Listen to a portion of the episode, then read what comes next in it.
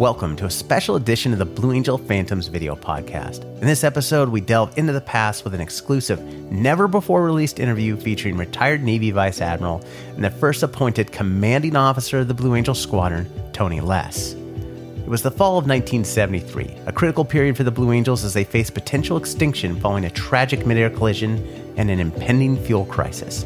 Boss Less was given the task of leading the restructuring of the Blue Angels to an official naval squadron and orchestrating a shift to the McDonnell Douglas A 4 Skyhawk. In this interview, Boss Less shares intricate details about his appointment as the team's first commanding officer, the initial hurdles encountered by the A 4 Skyhawk, and the strategic modifications made to the demonstration to ensure the team's seamless progress into the future. The audio portion of this interview, recorded over two and a half decades ago by aviation author and historian Nick Veronico for his book Blue Angels, A Flyby History, will be complemented by captivating photos taken by former team photographer Jim Preston. So sit back and immerse yourself in this remarkable piece of history featuring boss Tony Less. What was what did you have to do to to rebuild the team? We, we you know when we talk about leading the team after the accidents, we changed airplanes, of course. Okay. And uh, the airplane that uh, they had been flying in '73 uh, was the Phantom, and the F4, and it was, of course, maintenance and uh, maintenance intensive. Required uh, a lot more sky to operate in and burn a hell of a lot more fuel. And when you talk about uh, 1973, you also remember there was an energy crisis there, and that's the reason, one of the reasons for going to the A4. Uh, we had to uh, gather up A4 airplanes. Uh, it in single seat mode or A4F mode is what they they decided to go to the Foxtrot uh, version or the F version of the airplane uh, an airplane that had the J52 P408 engine in it, and uh, that engine gave you 11,200 pounds of thrust. And uh, we were able to strip the airplane down, taking some of the armament off of it and and uh, some of the racks and uh, things like that. Took that hump off of the back and so forth, and uh, get it down to where it weighed 11,300. So you had essentially a one to one thrust to weight ratio in the airplane without any fuel, a dry a dry airplane. Right. So, so that was one of the things we uh, uh, spent some time on, and actually that was more for Ken Wallace and Lou Chatham and some of those guys uh, down there. You know, they stood them down in August, and we didn't start getting our airplanes until uh, uh, late October uh, or mid mid October, I guess, of '73, and uh, I I had a I was a squadron skipper on a, a deployed squadron in the Mediterranean on the Independence, and I remember my change of command was sometime in October. I forget the exact date, but I I left the Mediterranean and uh, and sort of reported back home was Jacksonville, and I swung back through Jacksonville and then reported over to Pensacola and then went straight on. And the only place they were training uh, in the A4 anymore, where they had any single seat airplanes, was out at Lemoore at uh, VA 127. So I I wound up going out there and getting some refresher in the A4, and then and then coming back uh, to Pensacola in early November. We commissioned it a squadron was another thing we had to do. Uh, we that was part of the uh, the entire new face that they put on this whole thing. We, uh, I, therefore, I was then the commanding officer instead of the officer in charge, as he had been uh, all over those years prior. And so we uh, we commissioned a squadron on the 10th of December. Had uh, Vice Admiral Jerry Miller, who had been the Sixth Fleet commander, uh, was uh, one of my heroes, and he came down and was the guest speaker at that thing. The McDonnell Douglas people were back. I remember that they presented the squadron a painting for our ready room and all of that kind of stuff. And uh, it was a it was a nice affair, and and we still I think the only airplane we had painted at that time in Blue Angel colors was the two seat. We had one two seat version, and uh, uh, you couldn't fly it in the demonstration. It even had a different engine in it, uh, and of course, it was a heavier and bigger airplane, airplane in the A4 model. So, so we never ever used it like they're able to use the uh, two-seat F-18s. You really can't tell that they have a two-seat F-18 in the demonstration program, same engines and and essentially the same airframe with that other cockpit in there. But in the A4, you couldn't do that. So, the what, only what model was your two-seater? A TA4, uh, a TA4J. Uh-huh. And uh, it had the uh, P8, uh, the J52 P8 engine instead of the P408, a lot less thrust. And so anyway, uh, it was the one we had painted and had in the hangar for the commissioning ceremony and so forth. And then we began getting our airplane, our our models, our straights, and uh, we got them from China Lake and uh, in Lemoore and and uh, I, I think the Marines. Uh, uh, so so we wound up with eight of those airplanes and uh, and flew flew there in Pensacola in December and the first part of January. And early in January, I want to say maybe the 10th, 12th, we went to El Centro and started working up and started painting airplanes and uh, and training, flying uh, flying twice a day, seven days a week out there. And we did that for two months, and we were ready to go. Hmm. So that was uh, that's that's essentially what we did. We we incorporated some changes in the squadron too. Uh, make you know first off we made the made it a commanding officer and he was a guy who had had previous command up until that time he was it was always seemed like it was one of the boys a, a lieutenant commander uh, that came back and he was one of the buddies. And that was one of their one of the things that they determined because of the accidents in 73 that uh that uh maybe the leader was uh a bit too close to the rest of the troops or the rest of the guys. And so so uh, I was the first commander in the job uh, that had that was came in as a selected commander, and uh, and then uh, I was the first one that had had a squad a prior squadron. We put a doctor in the outfit who uh, a flight surgeon who was able to uh, uh, be a confidant of the commanding officer and respond to personality issues and changes and things like that. And I think that that was extremely beneficial. So uh, I, I thought that uh, I had a flight surgeon, and uh, the relationship with him was good. It was it was good with him and all the rest of the team members too. But but by the same token, he was able to uh, put his finger on on uh, any little problems that might be coming up. And when you're flying that close together and operating that close together and living that close together for that long, uh, in that kind of an environment all year long, you sort of need a guy like that. Mm-hmm. Uh, we um, we had an we we did they didn't used to have an admin officer, and the skipper wound up uh, spending some of his time, more of his time probably than he should have, or the O&C did on uh, admin work and so forth. And that, it was kind of sporadic. I guess they had one every now and then, but but for the first a few years before 1973, they didn't have an admin officer, and we got a permanent admin officer, and one who stayed there forever to lift some of the paperwork burden off of the guys when when they were back home. And, and of course, he worked a lot of paperwork while the rest of the guys were on the road. So when you go back, you uh, it, it was sort of all done.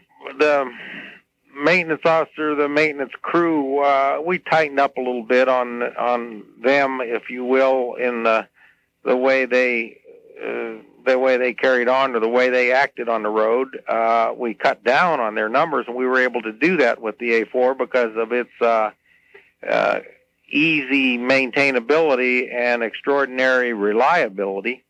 And uh, so we cut it down to about 25 uh, actual maintenance troops for a traveling team, and that way the troops weren't weren't on the road so uh, so much. And uh, let me see. Well, I guess when we made it, when we made it a squadron, we, you know, they had been um, kind of excluding anyone but the pilots, the six actual pilots, and uh, maybe the seventh being the public affairs officer. And back in those days, you didn't have an events coordinator and a narrator, uh, that sort of thing. You had a uh, a public affairs officer. I guess seemed to be probably the same guy, and he was normally a naval flight officer, number seven and or I guess number seven or number seven was the narrator, and number eight was our public affairs officer, and uh, they've turned that into an events coordinator and a public affairs officer and uh, and a narrator. So they got another body in there, uh, and that's evolved even since I was there. But but uh, we we did in fact, uh, or we were able to uh, uh, get that that public affairs guy uh, on the road early in the year along with the narrator and, and do a lot more setting up air shows uh, than they had done in the past. The other point I wanted to make was that only the six pilots, the narrator, and the public affairs officer would wear the Blue Angel pins. They were the pilots and, and that sort of thing. And when when we went to a squadron, we uh, made sure that everyone understood they were all Blue Angels, and you got listed in the rosters and the programs, and and we, you know, they've been doing that ever since. And so it's it's added to the cohesiveness or the close knit uh, uh, qualities of the group. Mm-hmm. Hopefully, anyway, o- over the years, and that didn't seem to uh, that that really wasn't the case. All the support personnel uh, prior to that 73 time frame always uh, kind of considered themselves support personnel, and uh, and so that was a, a major flaw that we had to overcome. Mm-hmm.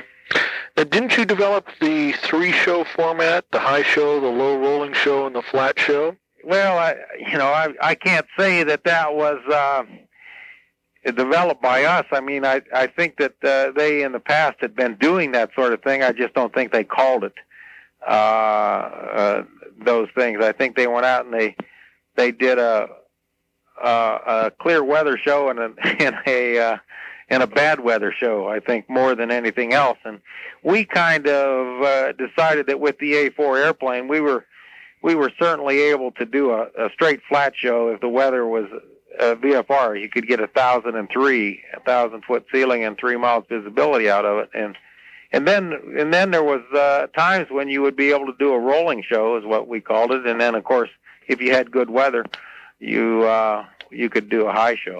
And what was a rolling show?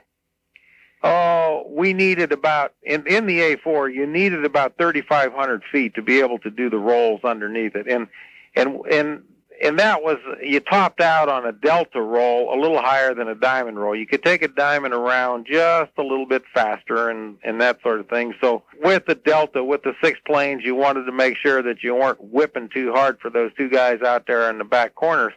And so you needed about 3,500 feet of altitude in that roll, and uh, that's what we said. 3,500 feet kept us from nipping into the cloud. Did you add any new maneuvers? One of those things that we, because of the problems that they had had in 73, and then in, in clearly the accidents that had occurred, and as a result, there was certainly fear and trepidation on the part of senior naval aviation leadership that uh, the Blue Angels would would just go away, that you wouldn't be able to sell a program like that that had that many accidents over on the hill unless they did something drastic. And of course, that drastic thing was all the reworks that I've talked to you about, changing airplanes and the energy crisis, one, one engine airplane and, and, and all of those kind of things. But as well, we said that if you have an accident, it's probably going to mean the demise of this organization. So we're going to uh, go at this thing in a mode wherein we're we're certainly going to be aggressive uh, to practice perfection, but we're going to do the basic maneuvers. And so I think the first year uh, it, we worked ourselves into uh, into a, a routine that was that the airplane was capable of, uh, and and then the following years some more maneuvers got put in. Like we didn't do the Farvel, which was the uh, was where I the leader was upside down and the other three airplanes were uh, right side up. We didn't put that in until uh, oh mid season in that first year. And as we got a little bit familiar, more familiar, and felt the airplane out and and, and so forth, we uh, we put that in. And some of the solo maneuvers where they rolled towards one another and things like that, we we didn't we didn't put those in the first year. And and so the second year after we felt we had gotten through the first year, no accidents, and uh, we felt confident with ourselves and the airplane and things like that. We we began to add a few more a few more things, and that's when when other things came in. Uh, we uh, went to five plane fleur de and a five plane uh, uh, uh, line abreast uh, loop and things like that, and and so you, you just you just started make the, making things a little more aggressive, and we tried to get maneuvers back a little bit tighter and reversals a little bit tighter. But you can you can do that too with a second year team or a second year boss as well. So so I think that's what you see. And then and then as Casey uh, Jones came on, and uh, some of the same guys were with him, they went to that double Farvel I think in his second year where both the lead and the uh, slot pilot were upside down and and they changed some of the solo maneuvers to where they were doing more outside stuff like uh, uh, negative G loops, or well, not loops perhaps, but uh, all the way up to uh, up to the vertical, uh, pushing out on those sort of things, and uh, and and and so you you started putting more of those kind of things in, but that was an evolutionary type thing, and and I think our first year was uh, let's get through this first year with with basic, good, solid good solid airmanship and good solid maneuvers. And and you're able to get a tight show uh, have a maneuver in front of the crowd all the time and and that sort of thing. And i think that's what we did. Went at it went at it with aggressiveness but uh again uh minimize the risk factor i guess is what i would how i would describe the first year. And it uh it continued to grow after that. But we got through the first two years without uh without an accident, without losing anyone. We uh, dinged an aileron one time, as I remember, and and uh, uh, that which was which was minor. And the solo pilot, uh, we had a, a solo pilot that uh, was very capable with the airplane, and we uh, uh, had a wing on one of the airplanes. Uh, kind of give way because he had fuel in the wing when he was doing vertical rolls. And we had never experienced this before, and clearly McDonnell Douglas had never experienced this. But if he got he got the airplane rolling so fast, and the A4 was capable of that, that he popped some rivets in the wing while he was rolling, while he was going straight up in this roll. And uh, the the speed when he did a full aileron deflection roll, the speed of that uh, roll was such that it had put fuel, took fuel to the outer edges of those outer extension of the wing, and actually hydraulicked the wing apart uh, because of the centrifugal force from that roll, and popped some popped some rivets in the wing. So he came, you know, after that maneuver, the airplane was leaking and his fuel gauge was going down. We went back, put it on deck, and we had uh, uh, go get a new wing for that airplane.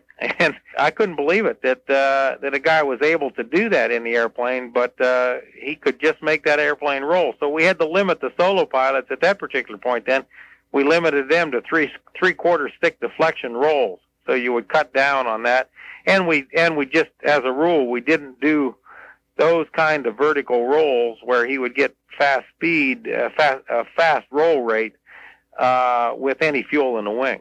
So where was that, and who was the pilot? Well, the pilot was Vance Parker, and uh, we we found it out in winter training. We found it out mm. in in El Centro in the desert. Didn't have that problem in a show, but but found it out early on.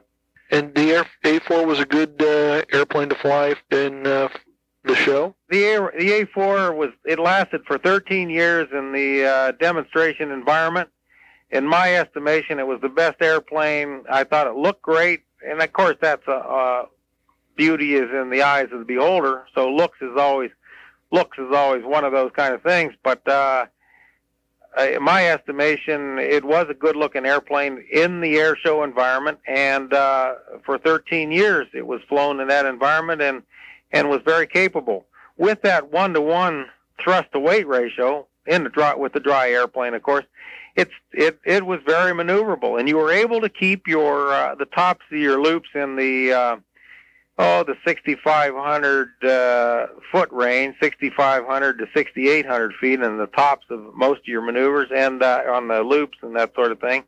And, uh, and so, uh, your reversals were, were tighter and, uh, you could keep airplanes in front of the crowd uh, more consistently so you didn't have gaps in the show and it just, it just lent itself to, uh, a, nice performing, uh, airplane. Now, the F-18, of course, is a, with the afterburner that can do a loop on takeoff and some things like that, that's uh, that's pretty impressive too. But when we didn't have an afterburning airplane, we didn't have that uh, those kind of options to play with. So the F-18 is is a good airplane as well.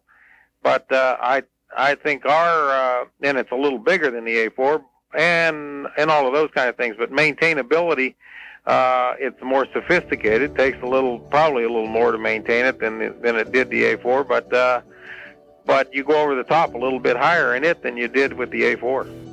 That concludes another episode of the Blue Angel Phantoms podcast. I want to give a quick shout out to Nick Veronico, the author that recorded this conversation over 25 years ago and specifically shared it here with the Blue Angel Phantoms channel so that we could all enjoy the stories and recall of boss Tony Less, who's an absolute legend. I also want to shout out former team photographer Jim Preston, whose photos enhanced this presentation. And finally, a shout out to Boeing Images for much of the video that you saw in the presentation was from their archive. So until next time, this is Ryan Notoff from Blue Angel Phantoms, hoping that I see you at an air show real soon.